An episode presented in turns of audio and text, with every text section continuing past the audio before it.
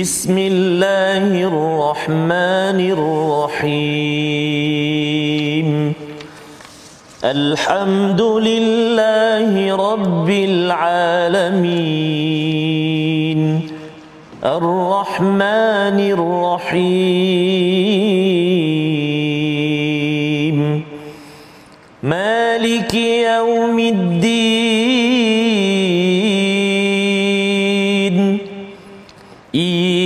إياك نعبد وإياك نستعين. اهدنا الصراط المستقيم. صراط الذين أنعمت عليهم غير المغضوب عليهم ولا الضالين.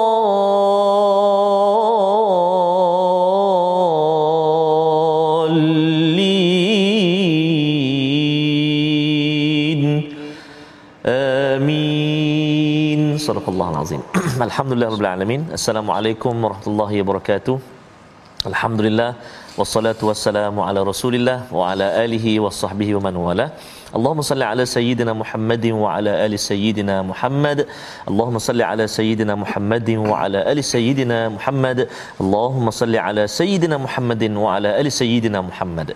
Apa khabar ayah dan bonda tuan-tuan dan puan-puan muslimin dan muslimat sahabat-sahabat al-Quran yang dikasihi dan dirahmati Allah Subhanahu wa taala sekalian? Alhamdulillah bersua kita bertemu kembali kita pada hari ini. Pastinya pertemuan kita bersama dengan al-Quran pastinya dalam mai Time. Dan hari ini seperti biasa saya bersama dengan guru kita Al-Fadil Al-Ustaz Profesor Madya Dr. Ahmad Sanusi Azmi Timbalan Dekan Fakulti Pengajian Quran dan Sunnah Yusim. Yusim. Nilai Negeri Sembilan. Betul. Masya-Allah. Apa khabar yang bagi Prof? Alhamdulillah sihat. Sihat, Prof, ya? Ustaz Termizi sihat ya? Alhamdulillah. Ah, Sikit-sikit lah. Sikit-sikit lah insya-Allah. Jadi Boleh, boleh. Prof ya hari ini kita telah berada di halaman yang ke-420 Betul. uh, surah Al-Ahzab uh, memasuki halaman yang ketiga surah Al-Ahzab. Uh, Prof ya? Betul. Silakan Prof. Baik. Alhamdulillahirabbil alamin wassalatu wassalamu ala asyrafil anbiya'i wal mursalin sayyidina Muhammadin wa ala alihi wa ashabihi ajma'in. Subhanaka la ilma lana illa ma 'allamtana innaka antal alimul hakim. Rabbi shrah li sadri wa yassir li amri wahlul 'uqdatam min lisani yafqahu qawli amma Amin. ba'd. Tuan-puan, ibu ayah, para penonton, sahabat-sahabat Al-Quran yang dikasihi Allah sekalian, hari ini Allah Taala memberikan kita lagi kesempatan untuk hadir dan kesempatan untuk bersama-sama meneliti, meneroka apa yang kita dengar daripada ayat-ayat Al-Quran. Hari ini insya-Allah kita akan masuk kepada halaman yang ke-420 yang mana halaman yang baharu juga yang banyak juga pengajaran yang kita akan pelajari hari ini insya-Allah Ustaz ya. Ya. Tapi sebelum kita meneruskan pengajian kita, mari sama-sama kita mulakan dahulu dengan bacaan doa ringkas. Subhanaka la ilma lana illa ma 'allamtana innaka antal alimul hakim. Rabbi zidni ilma. Baik. Uh, mengenai tentang halaman 420 ini dia mengandungi tentang dua elemen ataupun tiga elemen perbincangan yang penting. Mari sama-sama kita saksikan uh, sinopsis pengajian kita pada hari ini pada halaman yang ke-420 iaitu perbincangan mengenai tentang daripada ayat 16 hingga ayat yang ke-22 masih lagi perbincangan mengenai tentang kisah perang Khandak. Ha, kisah perang Khandak yang mana ini adalah banyak intipati penting yang kita akan tengok tentang sikap orang munafik, tentang pertembungan dan tentang beberapa perkara yang melibatkan bagaimana kita perlu untuk mentaati Allah dan Rasul. Eh? Kita perlu mentaati Allah dan Rasul. Ini semua dirangkumkan nanti dalam halaman yang ke-420 sebelum kita teliti satu-satu ayat yang dibincangkan. Mari sama-sama kita bacakan ayat ini, ayat-ayat suci ini melalui uh, bacaan yang akan dipimpin oleh Ustaz Tirmizi, Tarmizi kita. Boleh Ustaz Tar eh? Ha, tersasul-sasul hari ini eh. Subhanallah. Terima kasih Al-Fadhil Prof uh, Dr. Ahmad Sanusi, tuan-tuan dan puan-puan sahabat-sahabat Al-Quran, ibu ayah yang dikasihi lagi di uh, rahmati Allah Subhanahu wa taala. Uh, kita nak mulakan bacaan kita di halaman yang ke-420 uh, uh, bermula ayat yang ke-16 kita baca sampai ayat yang ke berapa tadi prof? Kita, ayat yang ke-19 19 boleh 19 eh, eh? Okay. kita nak baca dulu ayat yang ke-16 sehingga ayat yang ke-19 jadi mudah-mudahan ibu-ibu ayah-ayah barangkali ada yang kurang sihat ha? mudah-mudahan Allah SWT sembuhkan ha? diberi kesihatan oleh Allah SWT dan dilindungi daripada COVID-19 amin ya rabbal alamin amin. kita mula baca dulu ayat yang ke-16 hingga 19 dengan bacaan nahwan ataupun mungkin ada uh, iraman kurdi insyaallah ha? أعوذ بالله من الشيطان الرجيم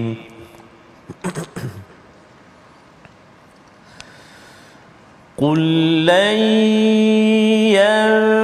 ينفعكم الفرار إن فررتم من الموت أو القتل إن فررتم من الموت أو القتل وإذا لا تمت تمتعون إلا قليلا. قل من ذا الذي يعصمكم من الله إن أراد بكم سوءا قل من يعصمكم من الله إن أراد بكم سوءا أو أراد بكم رحمة ولا يجدون لهم من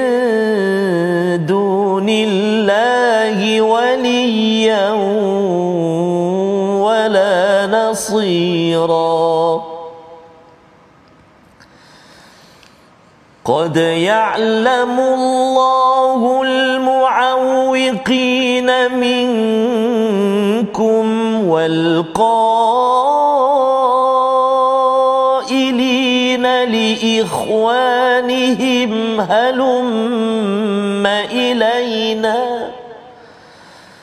قد يعلم الله المعوقين منكم والقائلين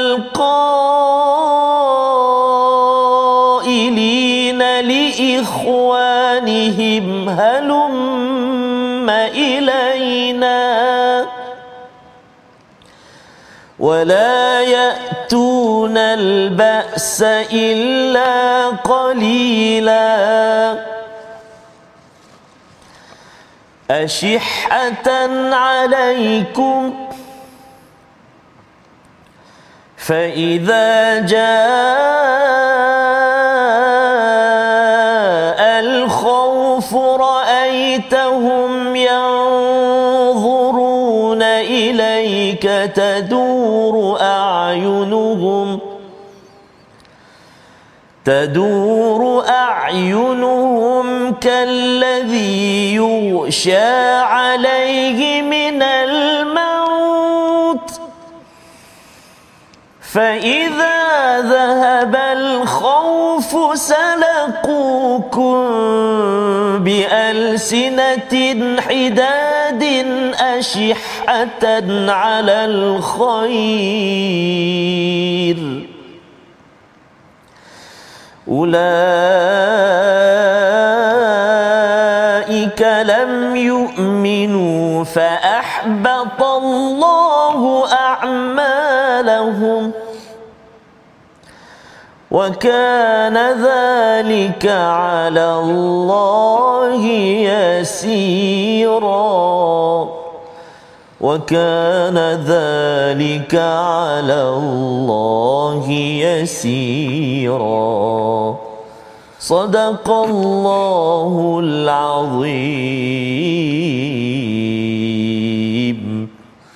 صدق الله العظيم baik pada ayat yang ke-16 Allah Taala berfirman katakanlah Muhammad Muhammad lari tidak berguna bagimu iaitu orang-orang munafik jika kamu melarikan diri dengan kematian atau pembunuhan dan kamu berjaya kamu hanya akan mendapat kesenangan yang sementara sahaja pada hakikatnya tuan-puan yang dirahmati Allah sekalian, ayat yang ke-16 ini sama juga seperti perbincangan-perbincangan mengenai tentang ayat Al-Quran.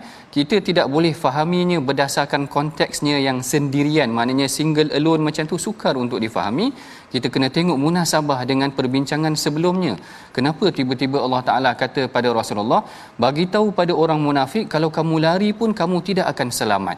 Ha, seakan-akan Allah Taala mendidik Rasulullah mengingatkan orang munafik lari macam mana pun daripada perang kamu tidak akan selamat ini sebenarnya ayat yang berkaitan dengan ayat yang ke-12 13 14 dan 15 perbincangan kita sebelum ini dalam halaman yang ke-419 menceritakan tentang sifat orang munafik. Sifat orang munafik ni masya-Allah kalau kita tengok kalau dalam perang Uhud mereka mempengaruhi sebahagian daripada orang-orang yang pergi perang itu untuk balik tak pergi perang.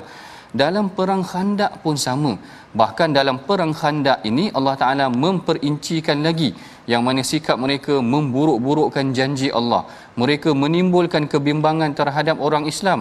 Mereka mengajak orang Islam balik-balik tidak menyertai peperangan. Mereka mengatakan rumah kami perlukan perlindungan jadi mereka tak nak pergi perang sehinggalah Allah Taala menegur sikap mereka.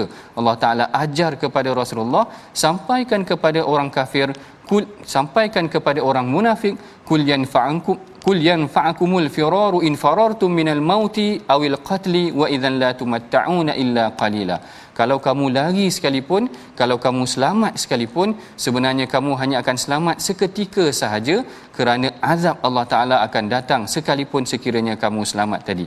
Kemudian dalam ayat yang ke-16 tuan-puan yang dirahmati Allah perhatikan bagaimana Allah Taala kata kul man dzalladzi ya'simukum minallahi in arada bikum su'an au arada bikum rahmah.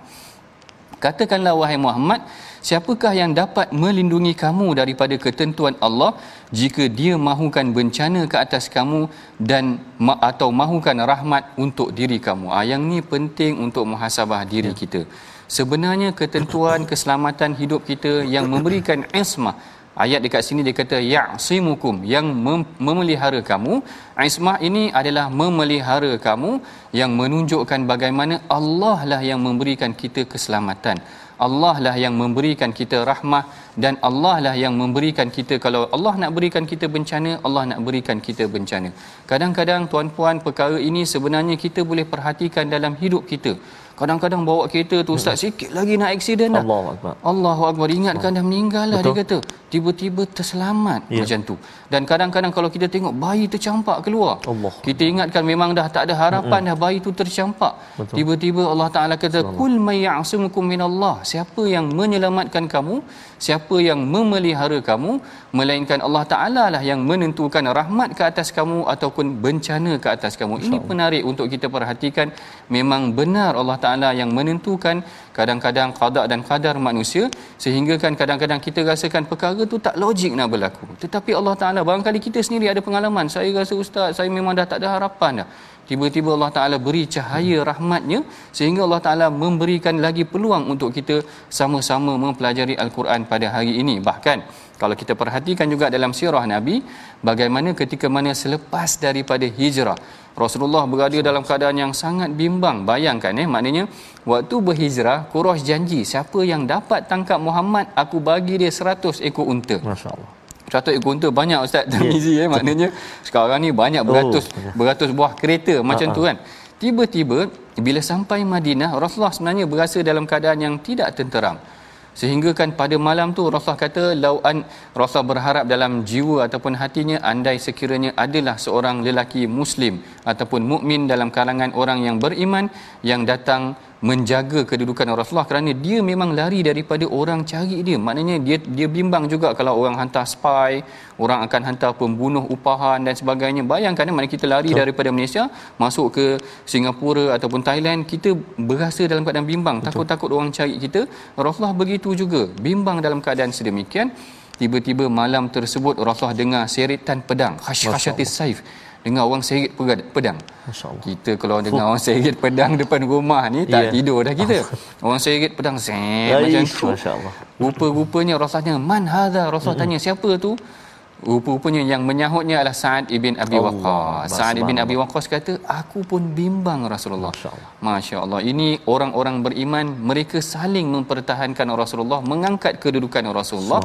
Sehingga kan bagaimana kita tengok, mereka datang sendiri tanpa diminta oleh Rasulullah. Sehinggalah apabila turunnya ayat Wallahu ya'simuka minan nas. Allah Ta'ala akan pelihara kamu. Lalu Allah Ta'ala Rasulullah cakap kepada para sahabat yang berjaga di hadapan rumah Rasulullah. Beredarlah kamu kerana Allah Ta'ala telah memberikan perlindungannya kepadaku. Jadi di sini perkataan ya'simukum iaitu tidak ada sesiapa yang dapat memberikan perlindungan untuk diri kita sebenarnya tuan-puan melainkan dengan kehendak Allah. Sebab itulah kita diajar setiap pagi untuk baca bismillahillazi la yadurru ma'asmihi syai'un fil ardi wala fis sama' wa huwas samiun alim. Kita baca tiga kali pagi dan petang seperti mana yang dianjurkan oleh Rasulullah sallallahu alaihi wasallam mudah-mudahan dengan kita berdoa dan meletakkan pengharapan kepada Allah Allah Taala akan memelihara kita tapi dekat sini Allah Taala mengingatkan sikap orang munafik tu kalau kamu lagi macam mana pun kalau Allah Taala nakkan kejahatan ke atas kamu bencana ke atas kamu Allah Taala berupaya melakukan sedemikian manakala ayat yang ke-18 kalau tuan-puan perhatikan Allah Taala kata qad ya'lamullahul mu'awwiqina minkum Ha, yang ini salah satu lagi daripada sifat orang munafik. Yang ini dalam halaman yang ke-420 kita belajar tentang kalimah muawwiqin ni juga iaitu orang-orang yang menghalang di antara kamu yang berkata kepada saudara-saudaranya marilah bersama kami. Tengok orang munafik ni bukan sahaja dia meragukan Islam, dia benci Rasulullah, dia menghalang orang daripada pergi kepada Islam. Ini salah satu sifat yang kita pelajari daripada halaman 420 bahawa jangan ada sikap dalam diri kita menjadi penghalang kepada kebaikan. Kalau tidak, seumpamanya kita ini menjadi penghalang kepada kebaikan ni macam sifat orang munafik. Hmm. Allah Taala menyifatkan mereka ni sebagai golongan muawwiqin. Muawwiqin ni yang menghalang kepada kebaikan. Hmm. Hmm. Kalau kita tengok orang hari ini nak melakukan kebaikan, jangan kita peli dia. Jangan kita buruk-burukkan dia. Bahkan kalau kita tak mampu nak bantu dia melakukan kebaikan, jangan pula kita menghalang. Ini adalah sikap yang tidak baik yang kita perhatikan daripada sifat orang munafik itu sendiri dan ayat yang ke-19 Allah Taala tambah satu lagi. Allah Taala tambah satu lagi hmm. mengenai tentang sifat orang munafik ini adalah asyihatan alaikum. Ah. Asyihatan ni maksudnya adalah sangat kedekut. Masya Ah sangat kedekut. Kalau uh, Ustaz Tarmizi mm-hmm. pernah kalau pernah belajar di USIM dahulu ada satu hadis saya pernah ajar hadis ni Habis. saya tak ingatlah Ustaz Tarmizi ingat lagi ke tak hadis ni saya ajar kepada pelajar-pelajar dahulu mm-hmm. yang mana hadis Hindun isteri kepada Abu Sufyan mengadu mm-hmm. kepada kepada Rasulullah mm-hmm. tentang Abu Sufyan Masya Allah. Abu Sufyan ni dia ketua negara maknanya orang kaya presiden sebuah negara ataupun perdana menteri tetapi rupa-rupanya disebutkan di dalam hadis isteri dia mengadu yang Abu Sufyan ni orangnya kedekut Masya Allah. orangnya kedekut suami yang sedikit kedekut yang mana Hindun kata inna Abu Sufyan inna Aba Sufyana rajulun syahih syahih ini maksudnya kedekut Ha, kat sini kalau kita tengok asyihatan alaikum sangat kedekut. Ada yang kata asyaddu bakhilan, lebih bakhil daripada bakhil. Ha, kalau dalam cerita orang Melayu, haji bakhil. Haji bakhil. Hari ini ada perkataan baru, haji syahih. Ha, haji syahih. Syahih ni adalah sangat kedekut Syahih. dia mengadu kepada Rasulullah kerana dia tidak Abu Sufyan dikatakan tidak memberikan hak yang secukupnya buat isterinya maka Rasulullah membenarkan isterinya mengambil harta yang berpatutan ataupun nafkah yang berpatutan buat dirinya baik kita kembali balik asyihatan dalam konteks ini adalah mengenai tentang sifat orang munafik yang kedekut untuk memberikan kebaikan kepada umat Islam. Yang ini kita kena jauhi sebenarnya tuan-puan. Kita tengok bagaimana sebenarnya komuniti komuniti Muslim di Madinah dia selamat ataupun dia terpelihara kerana ramai hartawan umat Islam tu sedia menyumbang dan berwakaf. Kalau kita tengok hari ini bagaimana Saidina Osman dia mewakafkan sebuah telaga. Telaga tu asalnya dimiliki oleh orang Yahudi. Maknanya Yahudi monopoli sumber air. Tetapi Saidina Osman beli telaga tu dan dia wakafkan tengok. Kalau ada satu pihak yang monopoli sesuatu sumber Mm-mm. bila kita beli dan kita wakafkan kita berjaya memberikan macam food security. Maknanya keselamatan uh, makanan itu kepada masyarakat Jaminan, kita. eh? Jadi kalau Yahudi monopoli sumber air, mono mono monopoli monopoli, monopoli ha. sumber air maka kita akan tengok bagaimana dengan konsep wakaf dengan konsep sumbangan kita berjaya menyelamatkan umat Islam tidak ada monopoli dalam masalah uh, per, apa sumber-sumber pendapatan dalam dalam uh, sesebuah negara itu tadi. Baik, yang ini secara umumnya tentang pengajaran yang kita boleh ambil daripada ayat 16 hingga ayat yang ke-19. Mari sama-sama tuan-puan kita perhatikan juga perkataan yang boleh kita pelajari pada hari ini daripada halaman ke-420. Baik, perkataan kita pada hari ini adalah asama. Asama iaitu maksudnya melindungi yang disebutkan di dalam al-Quran sebanyak 13 kali. Ha, jadi menarik kat sini sebenarnya hari ini bukan saja ya'simukum asama ya'simukum ni hmm. melindungi ni banyak perkataan lain juga kita belajar hari ini muawwiqin kemudian asyihatan syahih kedekut dan sebagainya ini adalah antara intisari ringkas untuk kita dapati pengajaran-pengajaran mutiaranya yang paling penting dekat sini sebenarnya Allah Taala menceritakan mengenai tentang sifat-sifat orang munafik yang menghalang kepada kebaikan yang lari daripada medan perang dan kemudian mereka ni kedekut daripada menyumbangkan kepada kebaikan ya, masya-Allah. Ya, masya Baik, sebelum kita teruskan lagi perbincangan selanjutnya selepas daripada ya. ini oleh ustaz Tara, ya. kita rehat dahulu seketika insya-Allah.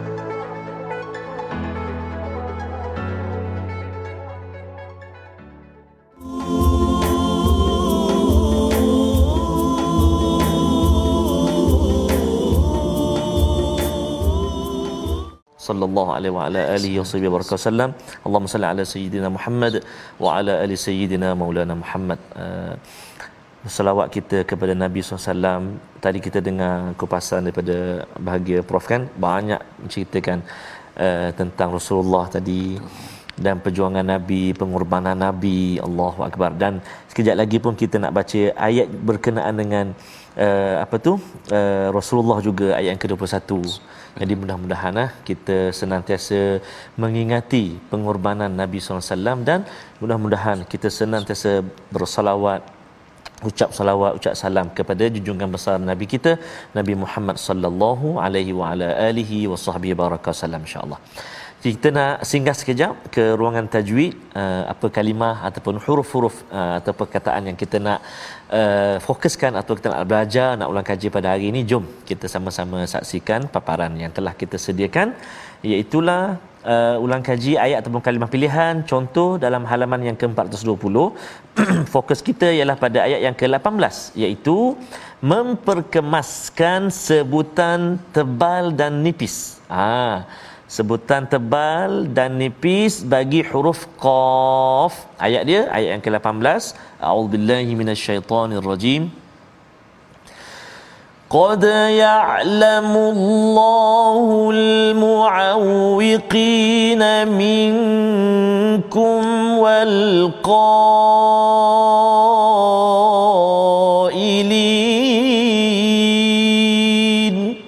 إلى آخر آيات صدق الله العظيم baik kita nak melihat ketebalan huruf qaf.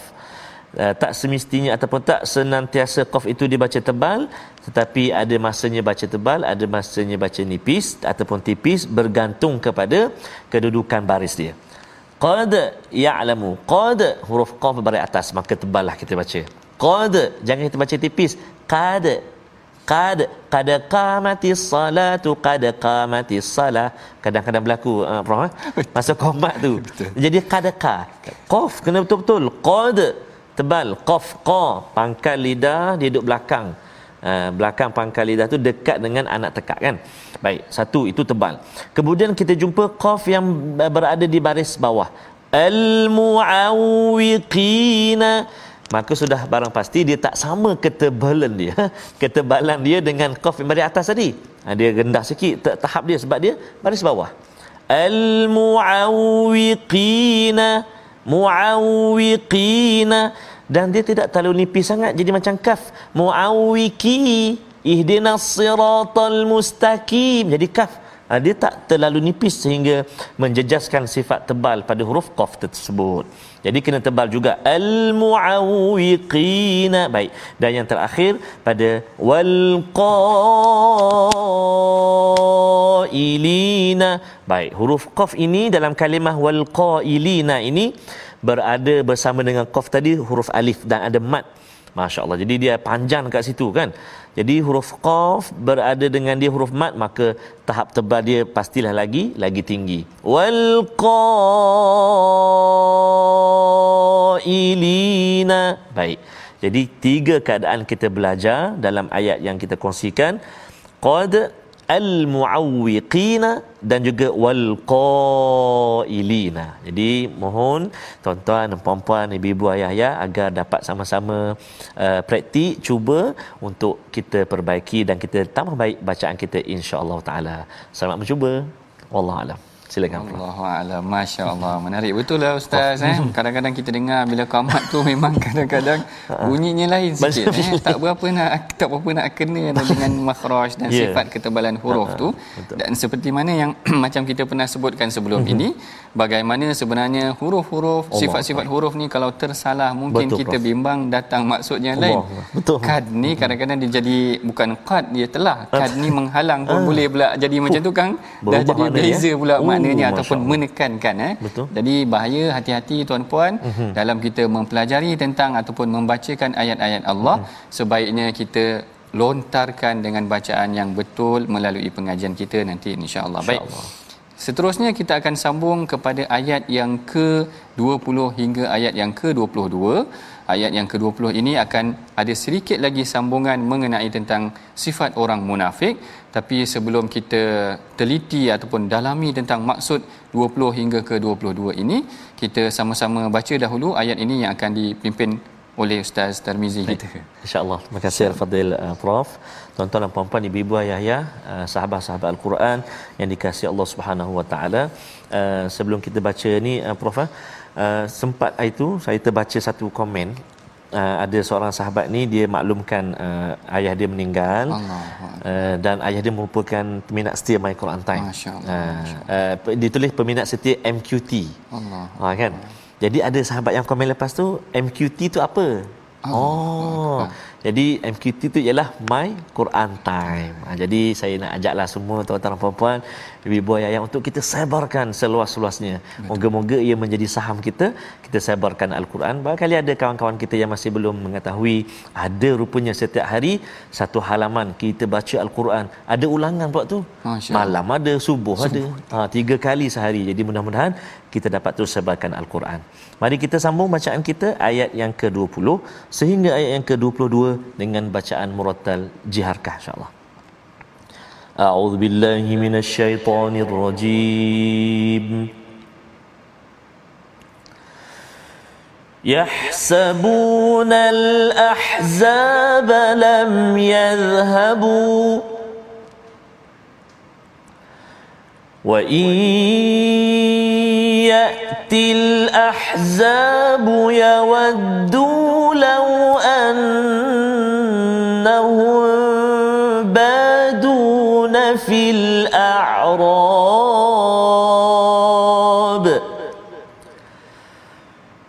يودوا لو أنهم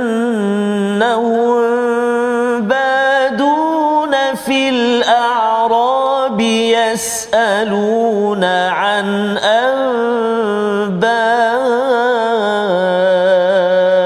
أنبائكم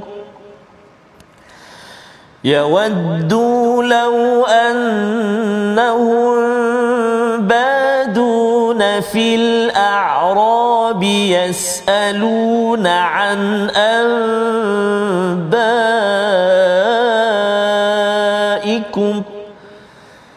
ولو كانوا فيكم ما قاتلوا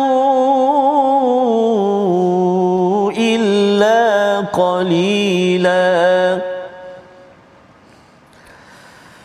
لقد كان لكم في رسول الله أسوة حسنة لمن كان يرجو الله واليوم الآخر. أسوة حسنة لمن كان يرجو الله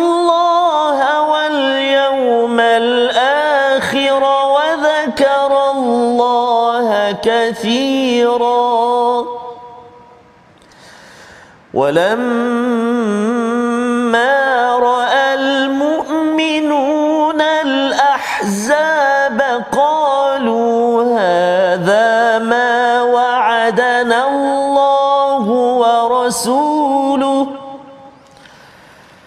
قالوا هذا ما وعدنا الله ورسوله.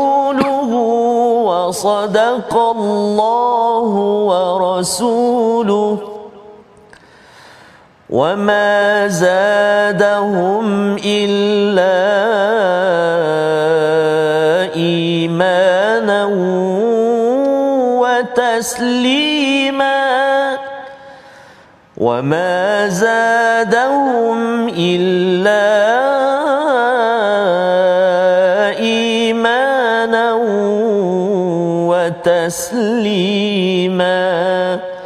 صدق الله العظيم Sadaqallahul Azim. Demikianlah tadi ayat daripada ayat yang ke-20 hingga ayat yang ke-22 yang dibacakan oleh Ustaz Tarmizi kita. Ada sedikit kesinambungan daripada perbincangan mengenai tentang sifat orang munafik tadi sebenarnya dalam ayat yang ke-20 sebelum kita masuk tentang menjadikan Rasulullah sallallahu alaihi wasallam sebagai kudwah yang mana kalau kita tengok ayat yang ke-20 ini Allah Taala berfirman mereka menyangka bahawa golongan-golongan yang bersekutu itu belum pergi.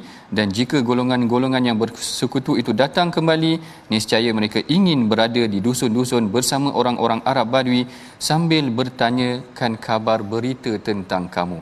Yang ini menceritakan bagaimana Allah Taala menceritakan tentang sifat orang munafik mereka bukan sahaja memburukkan Islam mereka lari daripada medan perang bahkan mereka berharap tentera ahzab ini tidak lari. Maknanya mereka berharap yahzabun al-ahzab lam yahsabun al-ahzab lam yadhhabu. Mereka berharap tentera ahzab ini tidak pergi. Maksudnya di sini adalah mereka berharapkan agar kesukaran itu ataupun kesusahan itu biar menimpa umat Islam. Ha ini salah satu lagi daripada sifat orang munafik mereka suka melihat orang Islam susah. Allahu akbar. Yang ni kalau boleh jangan ada dalam Betul. diri kita. Kita suka nak tengok orang lain susah. Kadang-kadang orang baru nak start bisnes, start Tarmizi. Orang baru nak start bisnes, biarkan dia gagal. Ha macam tu.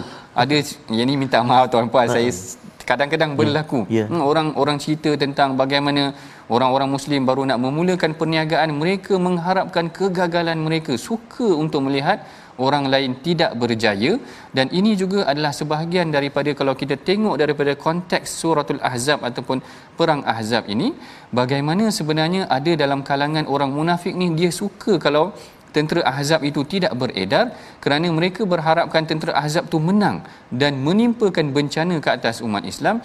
Ini seakan-akan mereka berharapkan mudarat itu ataupun bencana itu kesusahan itu ditimpakan ke atas umat Islam jangan ada dalam kalangan kita bersifat sedemikian.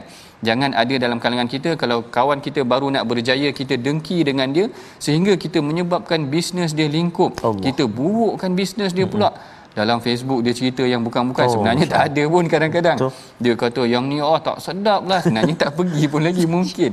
Jadi jangan kita jadi sebahagian daripada sikap begitu kerana ia adalah mirip dengan sikap orang yang sukakan kesukaran terhadap orang Islam itu sendiri. Jadi dekat sini dalam halaman yang ke-420 ini sahaja kita dapat pelajari empat sekurang-kurangnya sifat orang munafik. Yang pertama mereka lari daripada medan perang.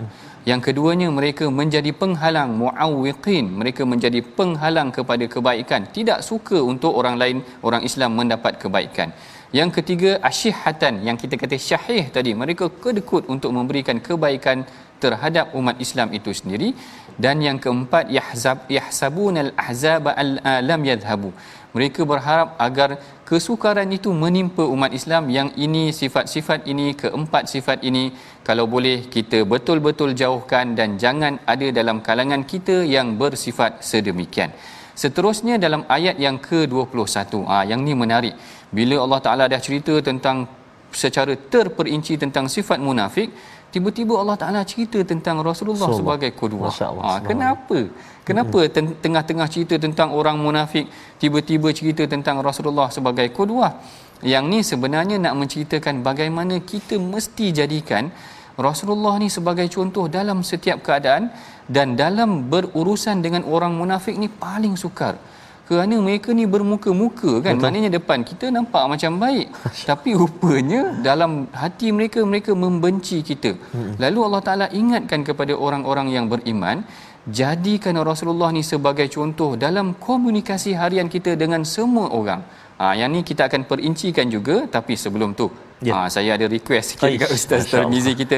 Kita ulang sikit ya. ayat ni biar dia benar-benar menusuk dalam jiwa ya. kita menunjukkan kita benar-benar ataupun kita hayati betul bagaimana Rasulullah ini adalah sebagai kuduah dalam kehidupan kita ataupun uswah dalam kehidupan kita. Boleh Ustaz eh? Baik, boleh. Insya-Allah. Terima kasih. Uh, Fadil Prof. Kita ulang lagi sekali tuan-tuan dan puan-puan, ibu ayah sekalian ayat yang ke-21 insya-Allah. A'udzubillahi minasyaitonirrajim. لقد كان لكم في رسول الله أسوة حسنة لمن كان يرجو الله واليوم الآخر.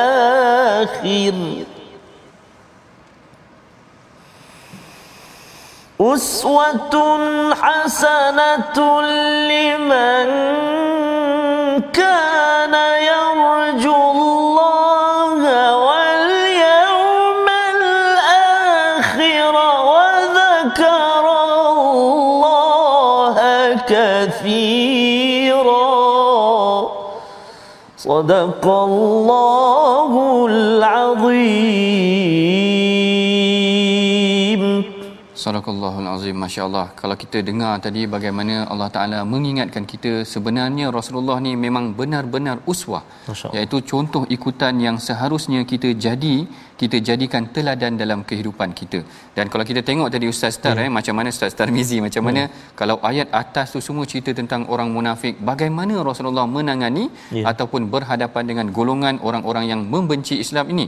Kalau kita tengok sebagai seorang anak tengok hmm. eh macam mana Rasulullah ni dia mendidik para sahabat, pernah satu hari datang seorang wanita yang musyrikah yang masih lagi belum Islam, ianya adalah ibu kepada Sayyidatina Asma' Lalu Asma tanya kepada Rasulullah, "Wahai Rasulullah, boleh ke aku abirha? Boleh ke aku buat baik kepada ibu aku yang masih lagi musyrik, yang masih lagi belum Islam?" Rasulullah kata, "Buat baik dengan ibu engkau." Tengok, walaupun orang itu bukan Islam, memusuhi Islam barangkali, tetapi kita digalakkan juga untuk berinteraksi dengan mereka dengan jalan yang terbaik.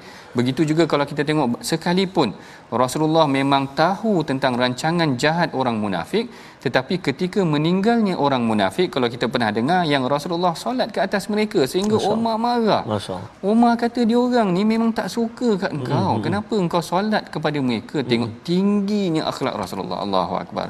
Kalau kita tuan-puan orang buat kita macam-macam kita nak jawab salam dia pun belum tentu lagi taubat lah tak. taubat tak. Taubat aku tak datang dah. Ha kata je taubat aku tak, tak datang lah. Tapi Rasul. Rasulullah punya tinggi akhlak Allahu akbar.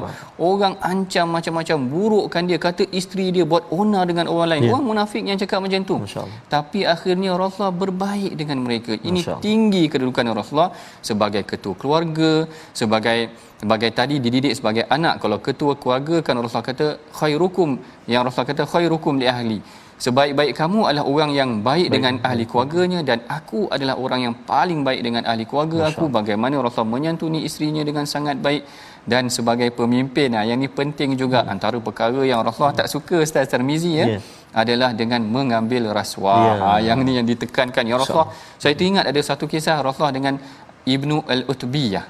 Ha, yang mana Ibnu Utbiyah ni dia pegawai yang dilantik oleh Rasulullah Mm-mm. untuk mengambil harta-harta jizyah ataupun yeah. harta-harta zakat, harta-harta umat Islam. Tetapi bila dia nak bagi harta yang dah di, di, dah dikumpulkan tu, dia kata kepada Rasulullah, ah, yang ni bahagian kau, yang ni bahagian aku. Rasulullah ah. kata, eh mana boleh begitu? Engkau tugas engkau adalah pegawai yang mengutip jizyah ah. ni tadi, bukan kau ambil apa duit-duit kopi ataupun duit-duit sumbangan kepada engkau. Lalu Rasulullah kata kalau kau duduk kat rumah kau, orang akan bagi ke kau duit tu. Ha, jadi gambaran dia kalau dah diberikan jawatan, ada duit-duit tepi yang diberi itu, kita bimbang itu adalah bukan haknya yang sebenar. Sebab tu Rasulullah tak kasih.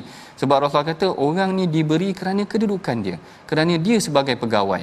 Kerana dia sebagai pemimpin. Kerana dia sebagai orang-orang yang mempunyai otoriti. Jadi Rasulullah didik Ibnu Al-Utbiyah ni tadi jangan diambil harta-harta yang sisi-sisi ni tadi kerana kita bimbang itu adalah daripada sumber-sumber rasuah. Jadi ini kena ingat tuan-puan, ya. jadikan Rasulullah sebagai kudwah dalam setiap kehidupan kita, perangi rasuah, teladani Rasulullah. Ha itu dia punya tagline dia agar kita menjauhi perkara yang tidak elok dalam kehidupan kita. Part yang terakhir, ha, part yang terakhir daripada halaman ke-420 menceritakan tentang bagaimana orang beriman ni dia seronok melihat tentera musuh datang. Ya Allah, ini adalah satu perkara yang luar biasa.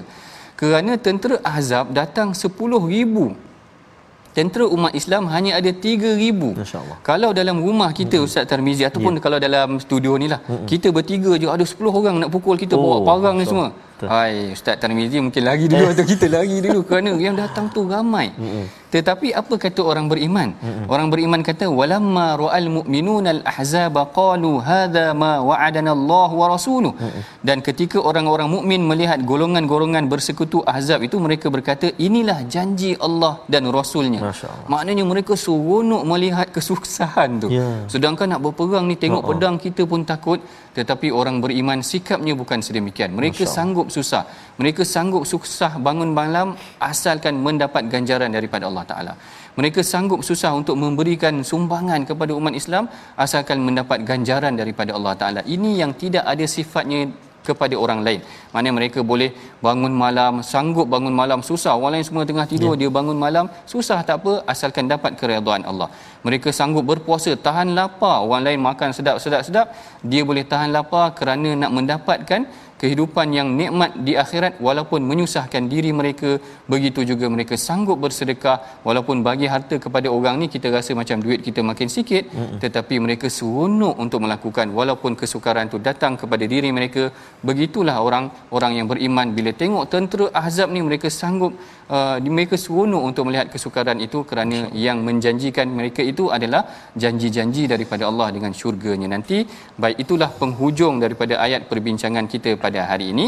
Sebelum kita akhiri uh, perbincangan kita mari sama-sama kita saksikan uh, sinopsis uh, sinopsis pula resolusi. Minta maaf Ustaz resolusi daripada pengajian kita pada hari ini insya-Allah. Yang pertama ya. Uh, bukan lari daripada kematian tetapi membuat persediaan menghadapi hari selepas mati. Ha, itu penting sifat orang munafik dia lari daripada kematian. Hmm. yang kedua yakin Allah sahaja yang dapat melindungi kita daripada bahaya atau rahmat yang ni yang Allah apa Allah Taala kata kul man dzali kul man dzalladzi ya'simukum minallah kita sentiasa mengharapkan perlindungan daripada Allah yang ketiga tidak menjadi golongan talam dua muka yang kedekut dan penakut aa, ah, untuk berjuang. Yang ni adalah resolusi yang kita kena amalkan. Persiapkan diri kita untuk menghadapi kematian bukan lari daripada kematian. Jangan kita ambil sifat-sifat orang munafik tadi, jauhkan diri kita daripada sifat kedekut dan penakut dan sebelum kita akhiri pengajian kita, mari sama-sama kita bacakan doa ya. yang akan dipimpin oleh Ustaz Tarmizi kita insya-Allah. Terima kasih Fadil Prof. أعوذ بالله من الشيطان الرجيم. بسم الله الرحمن الرحيم. الحمد لله رب العالمين والصلاة والسلام على أشرف الأنبياء والمرسلين وعلى آله وصحبه أجمعين. يا الله يا تهان كمي أمبن لا دوسا دوسا كمي يا الله أمبن لا دوسا ما أيه كمي ما أيه مرتوى كمي مسلمين المسلمات برحمتك يا أرحم الراحمين يا الله يا رحمن ويا رحيم جوكا daripada kami sifat-sifat orang-orang yang munafik ya Allah akan tetapi ya Allah jadikan kami ini hamba-hambamu yang dihiasi dengan sifat-sifat yang terpuji yang diterima dan diberkati olehmu ya Allah. Allahumma inna na'udzubika minal barasi wal junun wal judhami wa min sayyi'il asqam. Wa sallallahu ala sayyidina Muhammad wa ala alihi wa sahbihi wa baraka wa sallam. Walhamdulillahi rabbil alamin Taqabbalallah minkum minna minkum taqabbal karim. Alhamdulillah mudah-mudahan Allah SWT menerima mengabulkan doa kita dan seperti biasa kita nak memupuk semangat dan juga jiwa kita untuk menjadi orang-orang yang senantiasa berinfak berwakaf kepada jalan Allah Subhanahu Wa Taala dalam uh, wakaf dan tabung uh, gerakan Al-Quran melahirkan generasi generasi Al-Quran yang memimpin masa hadapan dan juga melahirkan umat yang diredai oleh Allah Subhanahu Wa Taala. Jangan lupa untuk uh, menyaksikan menyaksikan ulangan My Quran Time uh, jam 10 malam ini dan juga 6 pagi besok dan insya-Allah besok kita akan terus menelusuri halaman yang baru. Jangan lupa bersama dengan My Quran Time baca, faham dan amal. Terima kasih.